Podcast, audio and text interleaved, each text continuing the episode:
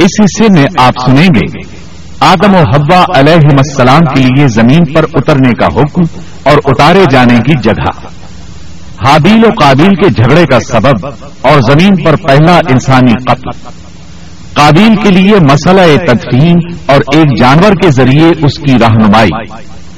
قابیل کا والدین کو چھوڑ کر دوسری جگہ آباد ہونا۔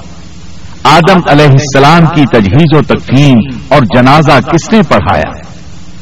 سیدنا شیس علیہ السلام کی ولادت، نبوت سے سرفرازی اور ان کو کتنے صحیفے عطا ہوئے اور ان کی تعلیمات کیا تھی قابیل اور اس کی قوم کی بے راہ روی اور سیدنا ادریس علیہ السلام کی بےست نبی کریم صلی اللہ علیہ وسلم کا چوتھے آسمان پر ادریس علیہ السلام سے ملاقات کرنا۔ ادریس علیہ السلام کی وفات کہاں ہوئی؟ زمین پر یا چوتھے آسمان پر؟ حقائق کی روشنی میں مفصل اور جامع تذکرہ۔ تو آئیے سنتے ہیں دارالسلام اسٹوڈیو لاہور پاکستان سے قصص الانبیاء کا تیسرا حصہ فساد کی ابتدا۔ پیشکش محمد طارق شاہد۔ اللہ کا حکم ہوا۔ اهبطوا۔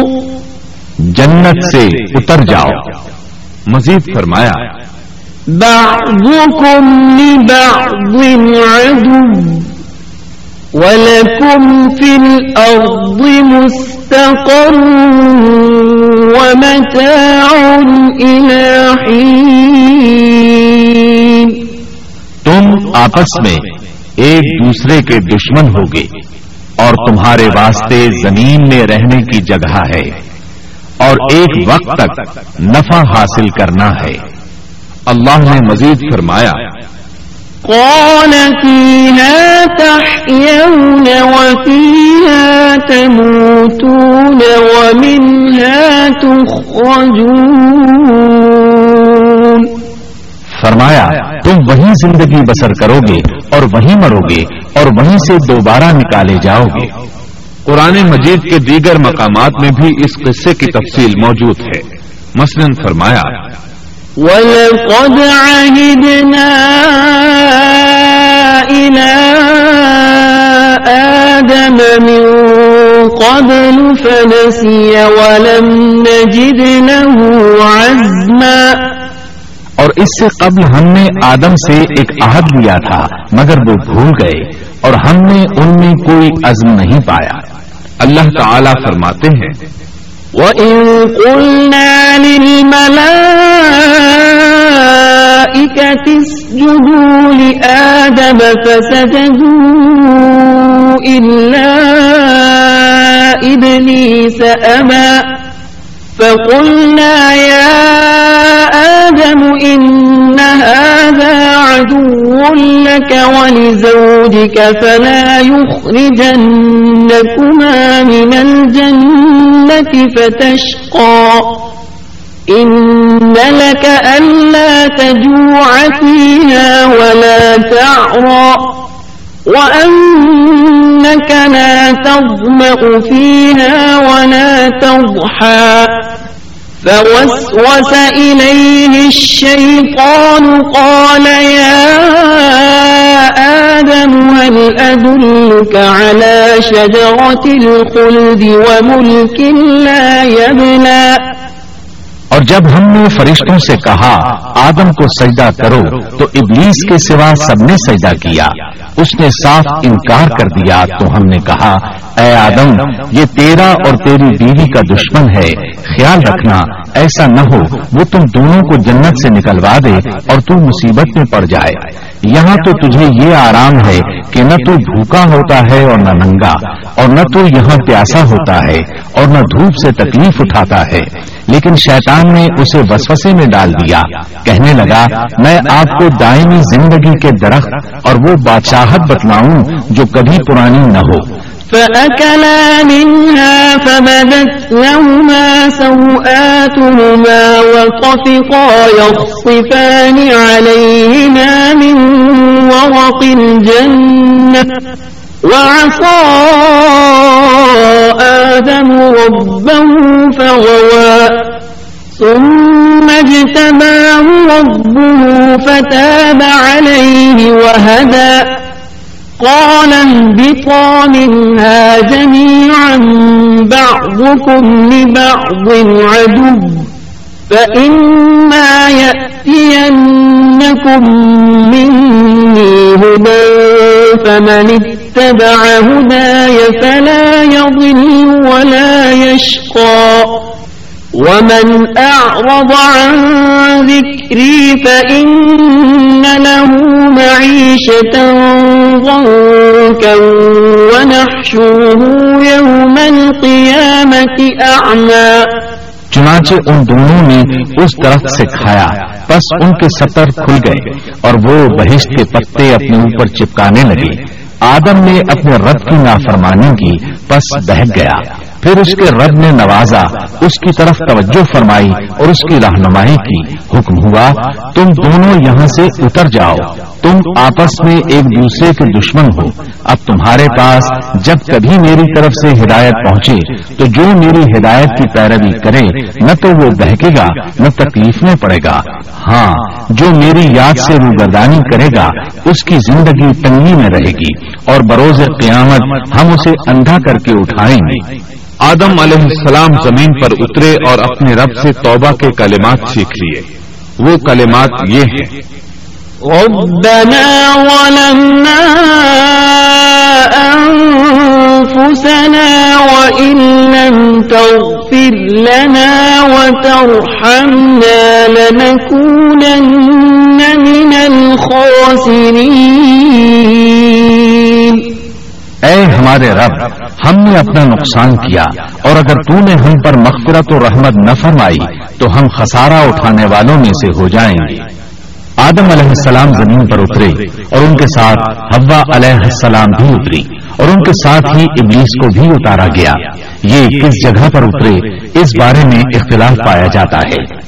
لیکن ابن عباس رضی اللہ عنہ کی بات راج محسوس ہوتی ہے کہ آدم علیہ السلام کو ہند میں اور حبا علیہ السلام کو جدے میں اتارا گیا۔ جب آدم علیہ السلام اتر آئے تو حوا علیہ السلام کی تلاش شروع کر دی۔ زمین میں ان کی تلاش میں سرگرداں ہوئے۔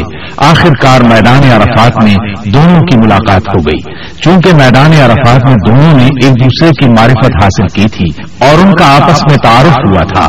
لہذا اسی مناسبت سے اس میدان کا نام عرفات مشہور ہو گیا۔ پھر اللہ تعالیٰ نے زمین کے اندر انسانوں کو پھیلانا شروع کیا اور زمین کو مردوں اور عورتوں سے آباد کر دیا۔ امام قبری رحمت اللہ علیہ بیان کرتے ہیں کہ حوا علیہ السلام نے آدم علیہ السلام کے لیے بیس ولادتوں میں چالیس بچوں کو جنم دیا۔ ہر بار دو دو بچوں کو جنم دیتی تھی۔ ایک لڑکا ہوتا، ایک لڑکی۔ سب سے پہلا جوڑا قابیل اور اس کی بہن قمیم کا تھا۔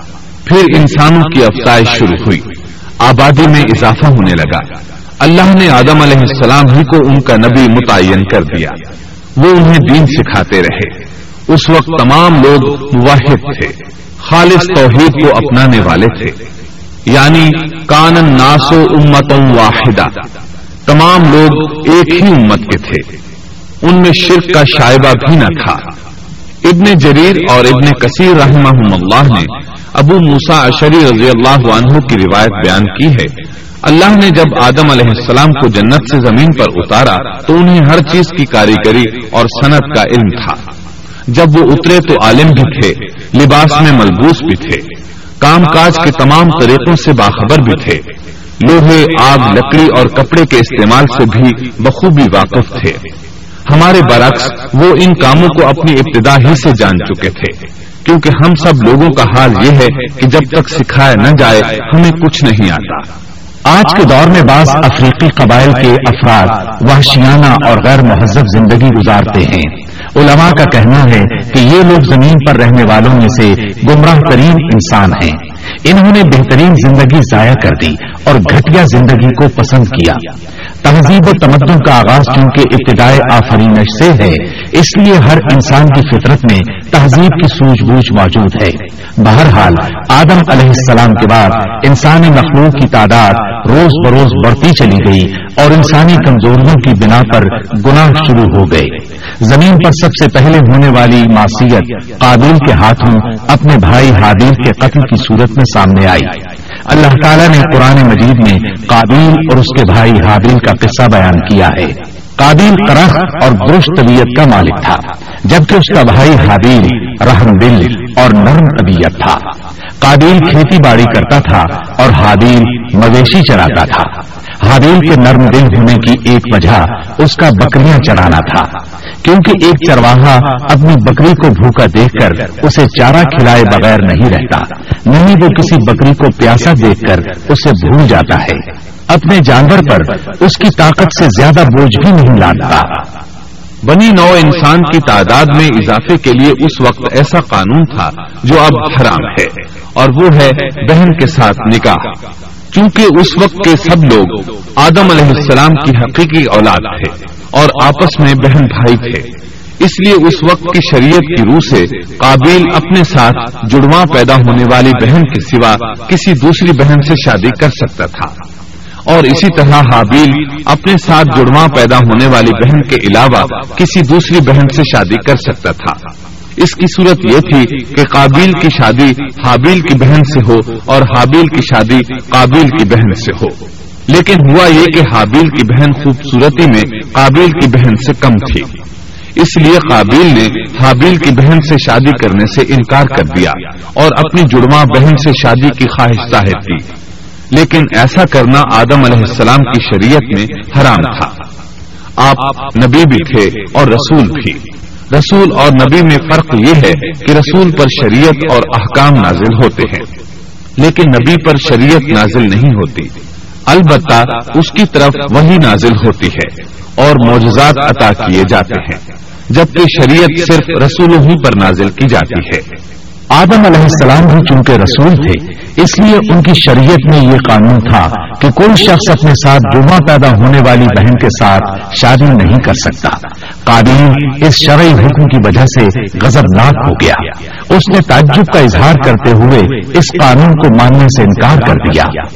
آدم علیہ السلام نے ان دونوں کے درمیان فیصلہ کرتے ہوئے انہیں حکم دیا کہ دونوں اللہ کے حضور ایک ہدیہ پیش کرے ہدیہ اس جانور کو کہتے ہیں جسے اللہ کے نام پر ذبح کر کے فقراء میں تقسیم کر دیا جائے۔ اس سے مقصود اللہ کے لیے اپنی نیت کو خالص کرنا ہوتا ہے۔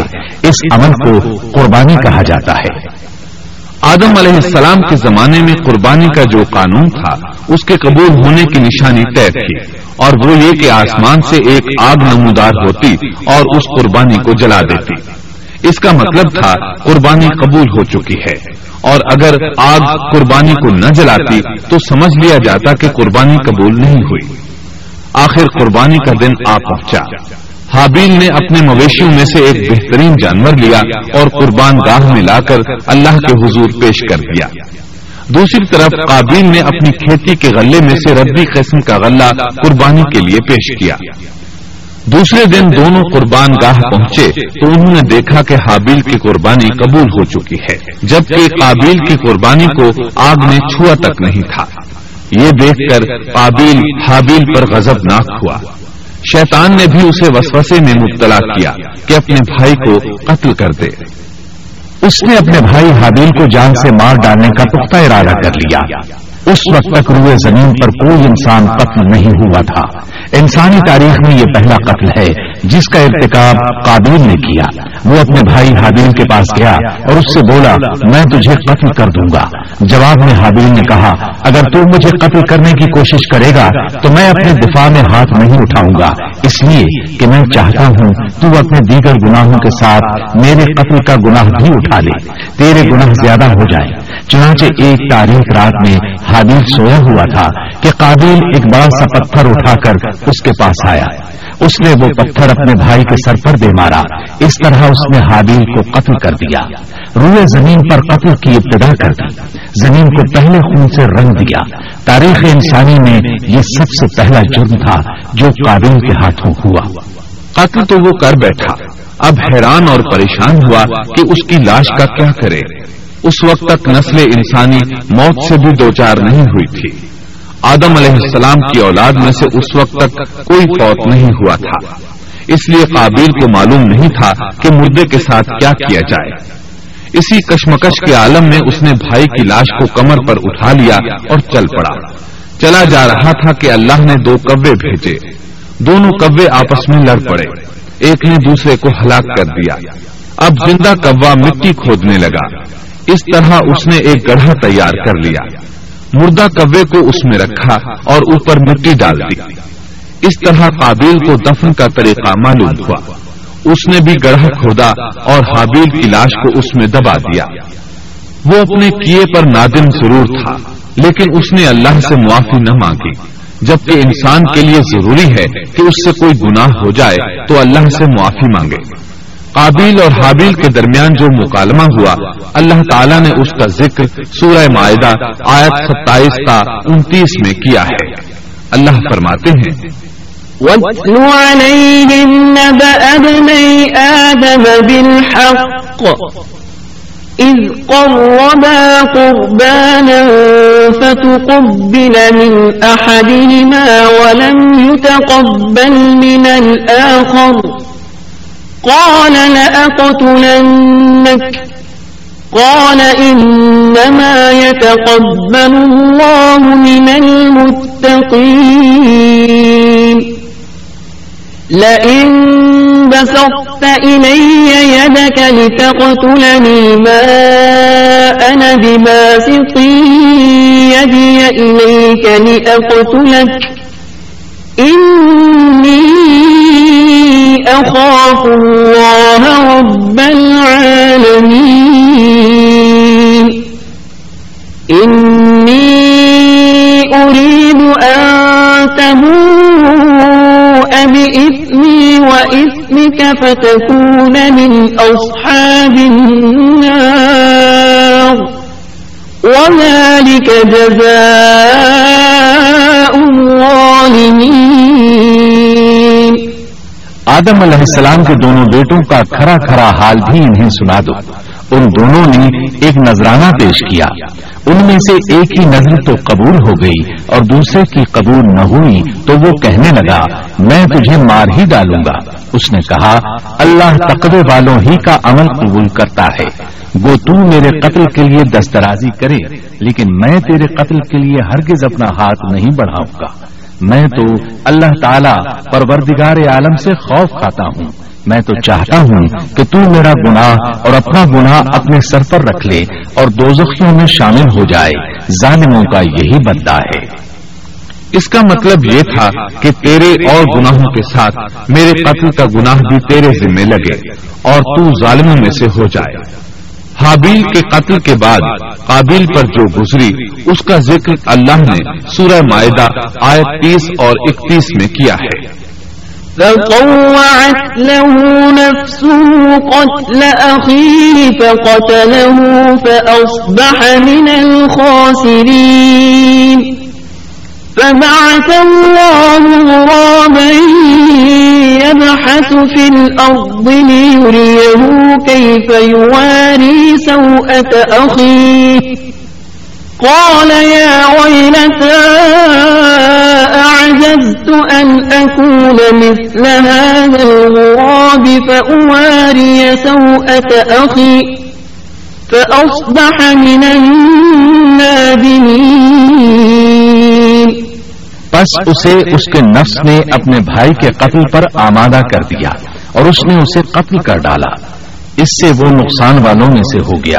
پھر اللہ تعالیٰ نے ایک کبے کو بھیجا جو زمین کھود رہا تھا تاکہ اسے دکھائے کہ وہ کس طرح اپنے بھائی کی ناش کو چھپا سکتا ہے۔ وہ کہنے لگا، ہائے افسوس، کیا میں ایسا کرنے سے بھی گیا گزرا ہو گیا کہ اس کبے کی طرح اپنے بھائی کی لاش کو دفنا دیتا۔ پھر تو بڑا ہی پشیمان اور شرمندہ ہوا۔ امام احمد ترمیزی اور ابو داود نے سیدنا سعد بن ابی وقاص رضی اللہ عنہ سے روایت کی ہے کہ انہوں نے سیدنا عثمان رضی اللہ عنہ کی شہادت کے فتنے کے وقت فرمایا، میں گواہی دیتا ہوں کہ رسول اکرم صلی اللہ علیہ وسلم نے فرمایا تھا، ایک بہت بڑا فتنہ رونما ہوگا۔ اس میں بیٹھنے والا کھڑے ہونے والے سے بہتر ہوگا اور کھڑا ہونے والا چلنے والے سے بہتر ہوگا اور چلنے والا دوڑنے والے سے بہتر ہوگا۔ کسی نے کہا، اگر کوئی میرے گھر میں داخل ہو کر میری طرف ہاتھ بڑھائے تاکہ وہ مجھے قتل کر دے تو آپ صلی اللہ علیہ وسلم نے فرمایا، تو آدم علیہ السلام کے بیٹے کی طرح قتل ہو جا۔ یعنی اس فتنے میں قتل ہو جانا۔ حابیل کی سنت پر عمل کرتے ہوئے خود ہاتھ نہ اٹھانا، قاتل کہلانے کی بجائے مقبول ہونے کو پسند کرنا۔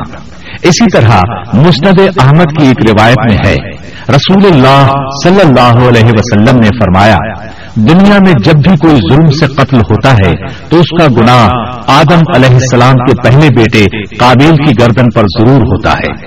اس لیے کہ وہ پہلا شخص ہے جس نے ظالمانہ قتل کی ابتدا کی اور یہ ناپاک طریقہ جاری کیا۔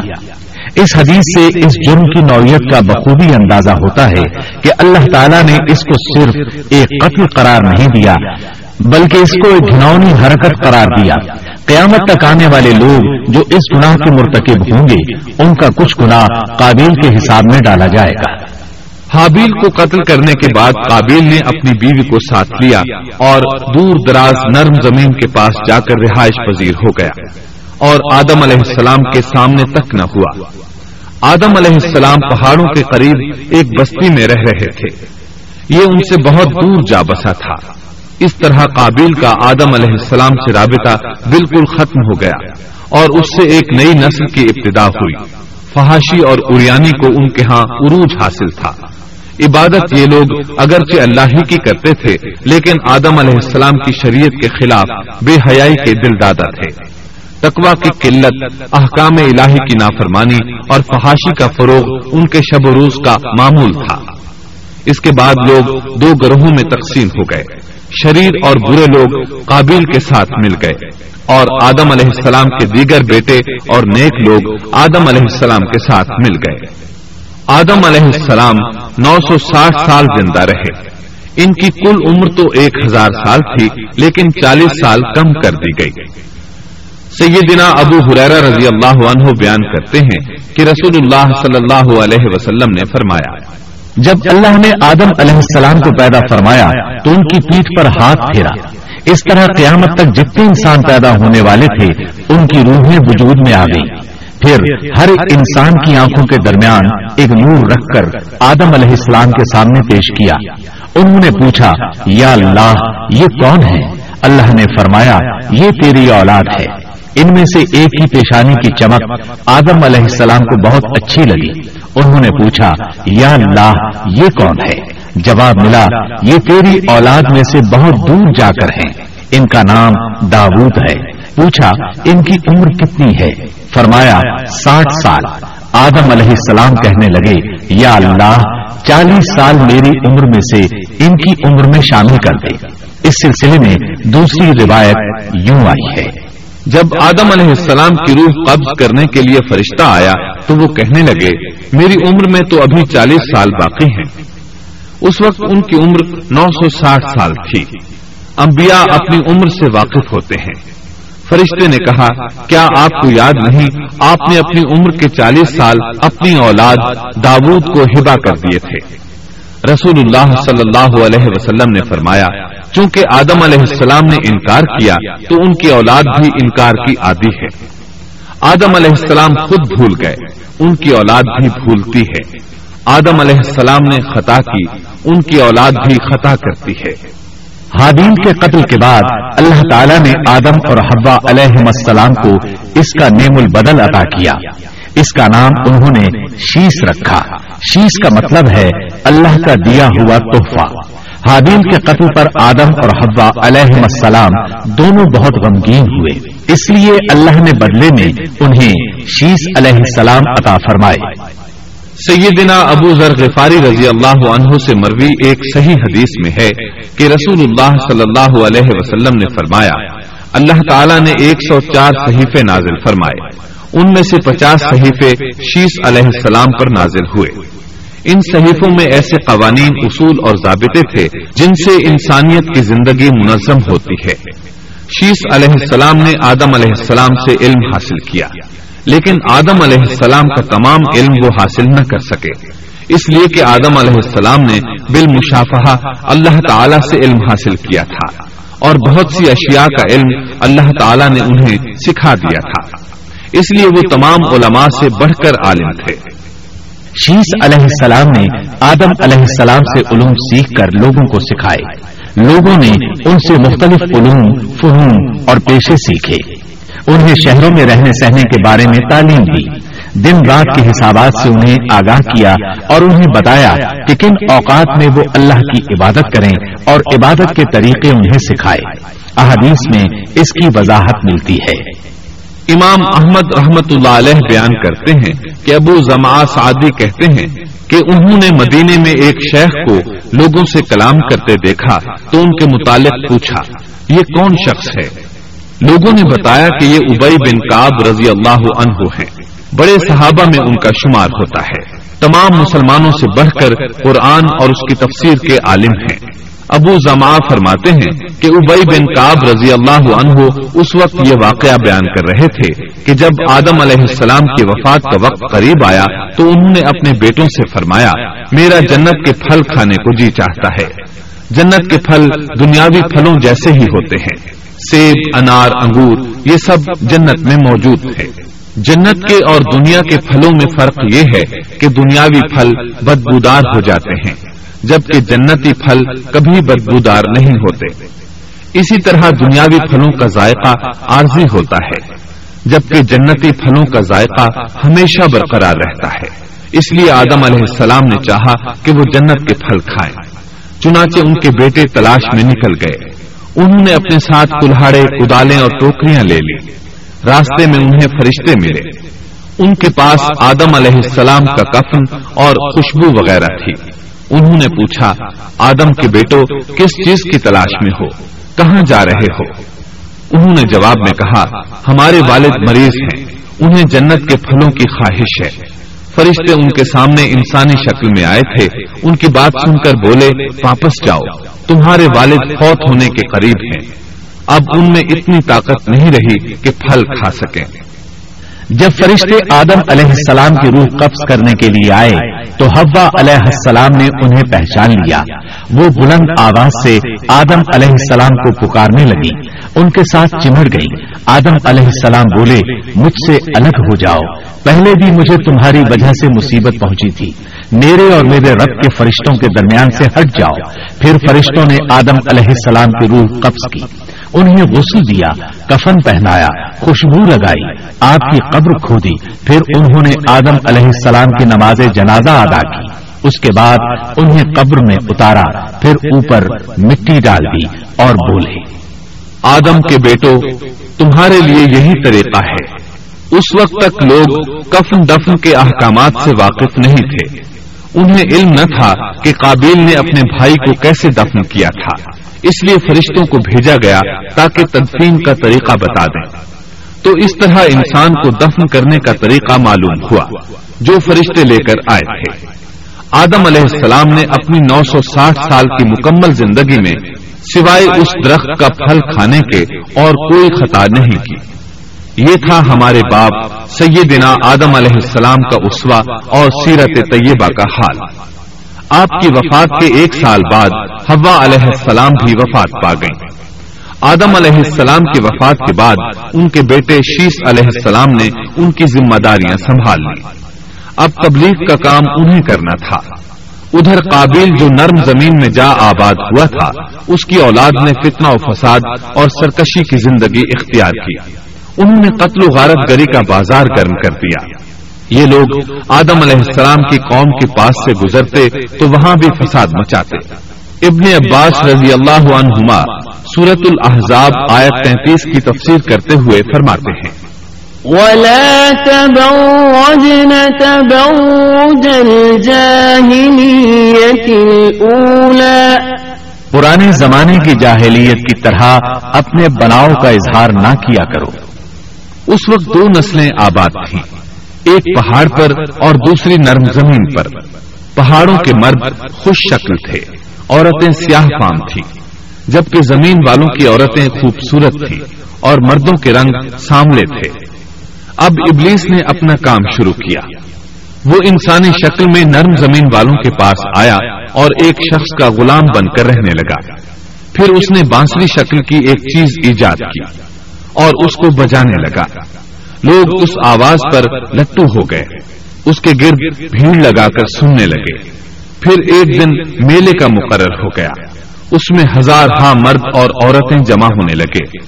اتفاق سے وہاں ایک دن ایک پہاڑی آدمی بھی آ گیا۔ اس نے میدانی عورتوں کے حسن و جمال کو دیکھا۔ اس نے اپنے قبیلے والوں سے ان کے حسن و جمال کا ذکر کیا۔ اب وہاں کے لوگ کثرت سے میدانی علاقے میں آنے لگے۔ اس طرح آہستہ آہستہ مردوں اور عورتوں میں اختلاط بڑھا۔ بدکاری اور زناکاری عام ہوئی جبکہ یہ سب کام شیش علیہ السلام کی شریعت میں حرام تھے۔ یہ سب بیان کرنے کے بعد ابن عباس رضی اللہ عنہما کہتے ہیں اللہ تعالی کے قول ولا تبرجن تبرج الجاهلية الأولى۔ کی یہی تفسیر ہے۔ اور قدیم جاہلیت سے یہی مراد ہے۔ کیونکہ ان لوگوں نے زمین میں ایک عظیم فساد اور انتشار برپا کر رکھا تھا۔ شیس علیہ السلام اپنی قوم کے لوگوں کو سمجھاتے رہے کہ وہ ان شریر اور فسادی لوگوں کے ساتھ میل جول نہ رکھیں۔ لیکن شیطان مسلسل انہیں برگلاتا رہا۔ یہاں تک کہ شیس علیہ السلام کے ساتھ بہت تھوڑے لوگ رہ گئے اور قابل کی قوم میں بہت اضافہ ہو گیا۔ لوگ یوں ہی زندگی بسر کرتے رہے۔ یہاں تک کہ اللہ تعالیٰ نے ان میں ادریس علیہ السلام کو مبوس فرمایا۔ چنانچہ اب ہم آپ کو ادریس علیہ السلام کے بارے میں بتاتے ہیں۔ ایک حدیث میں ہے کہ آدم اور شیس علیہ السلام کے بعد ادریس علیہ السلام پہلے نبی ہیں۔ ایک دوسری حدیث میں ہے کہ ادریس علیہ السلام پہلے نبی ہیں۔ جنہوں نے قلم کے ذریعے لکھا اور لوگوں کو کتابت سکھائی۔ حافظ ابن کثیر نے ان کا حلیہ کچھ یوں بیان کیا ہے۔ پورا قد و قامت، خوبصورت، خوب روح، گھنی داڑھی، عمدہ اور صاف کے مالک، چوڑے کندھے، مضبوط ہڈیاں، دبلے پتلے، سرمگی چمکدار آنکھیں، گفتگو باوقار، خاموشی پسند، سنجیدہ اور متین، چلتے ہوئے نظر نیچی، انتہائی فکر و خوض کے عادی۔ غصے کے وقت سخت غضبناک۔ باتیں کرنے میں شہادت کی انگلی سے بار بار اشارہ کرنے کے عادی۔ ادریس علیہ السلام شیس علیہ السلام کی شریعت پر عمل پیرا رہے۔ چونکہ ادریس علیہ السلام رسول بھی تھے۔ اس لیے اللہ کی طرف سے مستقل ان پر شریعت نازل ہوئی، جس کی تشریح و تفسیر کر کے لوگوں کو احکام الہی سے آگاہ فرماتے۔ ادریس علیہ السلام نے جب دیکھا کہ مفسدین ایمان والوں پر ظلم و زیادتی کر رہے ہیں، ان کا فساد بڑھتا جا رہا ہے اور سمجھانے کے باوجود یہ لوگ باز نہیں آ رہے، تو انہوں نے اپنے پیروکاروں کو جہاد کا حکم دیا۔ ادریس علیہ السلام پہلے شخص ہیں جنہوں نے اللہ کے راستے میں جہاد کیا، غنیمتیں حاصل کی اور دشمنوں کو قیدی بنایا۔ لیکن غنیمتیں اور قیدی ان کے لیے حلال نہیں تھے۔ رسول اللہ صلی اللہ علیہ وسلم پہلے رسول ہیں، جن کے لیے غنیمتیں حلال کی گئیں۔ لیکن یہ بات یقینی ہے کہ جہاد سب سے پہلے ادریس علیہ السلام نے کیا۔ انہوں نے جہاد کے لیے سب سے پہلے ایک لشکر تیار کیا، پھر اس لشکر کو دو حصوں میں تقسیم کیا۔ ایک حصہ پیادوں پر مشتمل تھا، دوسرا سواروں پر۔ چنانچہ بھرپور تیاری کے بعد ادریس علیہ السلام نے قابل کی قوم پر چڑھائی کر دی۔ حق و باطل کے درمیان زبردست مارکے ہوئے۔ آخرکار ادریس علیہ السلام نے انہیں گھٹنے ٹیکنے پر مجبور کر دیا۔ ان کا بہت سا مال و اسباب لوٹ لیا اور لوگوں کو قیدی بنا لیا۔ اللہ تعالیٰ نے ان تمام باتوں کا ذکر نہیں فرمایا، بلکہ اللہ نے ان کی سیرت کے بارے میں اپنی کتاب قرآن مجید میں اشارتن ذکر فرمایا ہے۔ مثلا، سورہ مریم آیات چھپن اور ستاون میں ارشاد ہوتا ہے۔ وَاذْكُرْ فِي الْكِتَابِ إِدْرِيسِ إنه كان صديقا نبيا ورفعناه مكانا عليا اور اس کتاب میں ادریس کا بھی ذکر کر، وہ بھی نیک کردار نبی تھے۔ ہم نے انہیں بلند مقام پر اٹھایا۔ ان کے بلند مرتبے کے بارے میں بخاری اور مسلم میں حدیث موجود ہے کہ نبی کریم صلی اللہ علیہ وسلم نے فرمایا، میں نے معراج کی رات چوتھے آسمان پر ادریس علیہ السلام سے ملاقات کی۔ وہ چوتھے آسمان پر بلند مقام پر فائز تھے۔ ابن جریر نے ایک روایت بیان کی ہے۔ وہ روایت اس بات کی وضاحت کرتی ہے کہ اللہ تعالیٰ کے ارشاد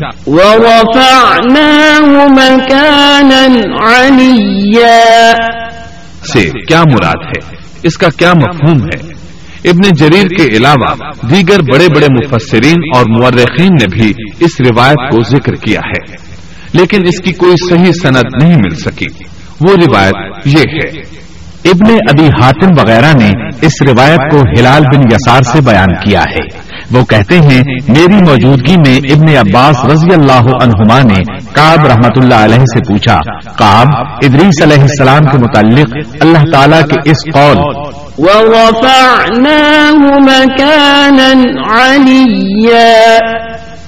ہم نے انہیں بلند مقام پر اٹھا لیا۔ کا کیا مطلب ہے؟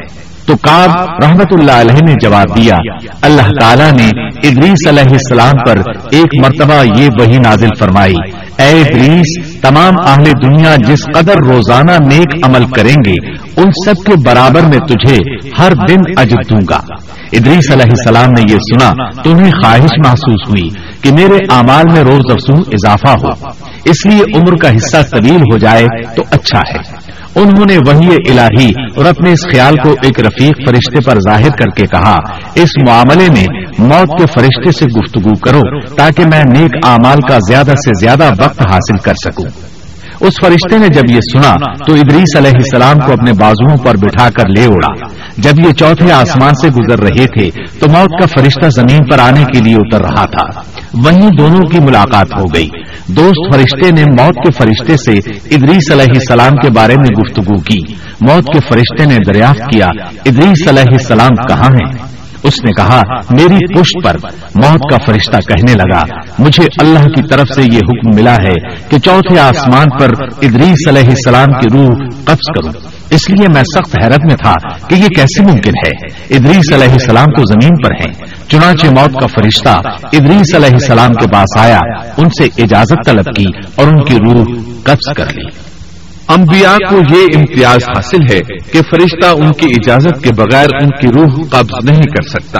اور رسول اللہ صلی اللہ علیہ وسلم کو تو یہ اختیار دیا گیا کہ آپ دنیا میں مزید رہنا پسند کریں تو رہ سکتے ہیں، یا پھر رفیق اعلیٰ کی رفاقت کو پسند کر لیں۔ آپ نے رفیق اعلیٰ کی رفاقت کو پسند فرمایا۔ اس طرح ادریس علیہ السلام کی روح چوتھے آسمان پر قبض کی گئی۔ انہیں بھی عیسیٰ علیہ السلام کی طرح آسمان پر اٹھایا گیا۔ فرق یہ ہے کہ عیسیٰ علیہ السلام کی روح قبض نہیں کی گئی۔ یہ واقعہ نقل کر کے کاب رحمت اللہ علیہ فرماتے ہیں کہ اللہ تعالیٰ کے ارشاد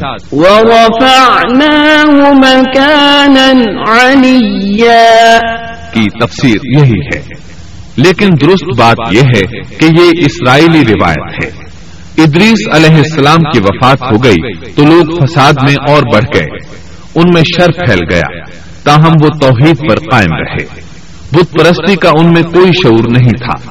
لوگ آدم علیہ السلام کی وفات کے ہزار سال بعد تک توحید پر قائم رہے۔ ان میں فسق و فجور ضرور تھا، لیکن شرک نہیں تھا۔ اللہ تعالی کے اس ارشاد كان الناس أمة واحدة. دراصل لوگ ایک ہی امت تھے، کا یہی مطلب ہے۔ سامعین محترم ابھی آپ دارالسلام اسٹوڈیو لاہور، پاکستان سے قصص الانبیاء کا تیسرا حصہ فساد کی ابتدا سن رہے تھے۔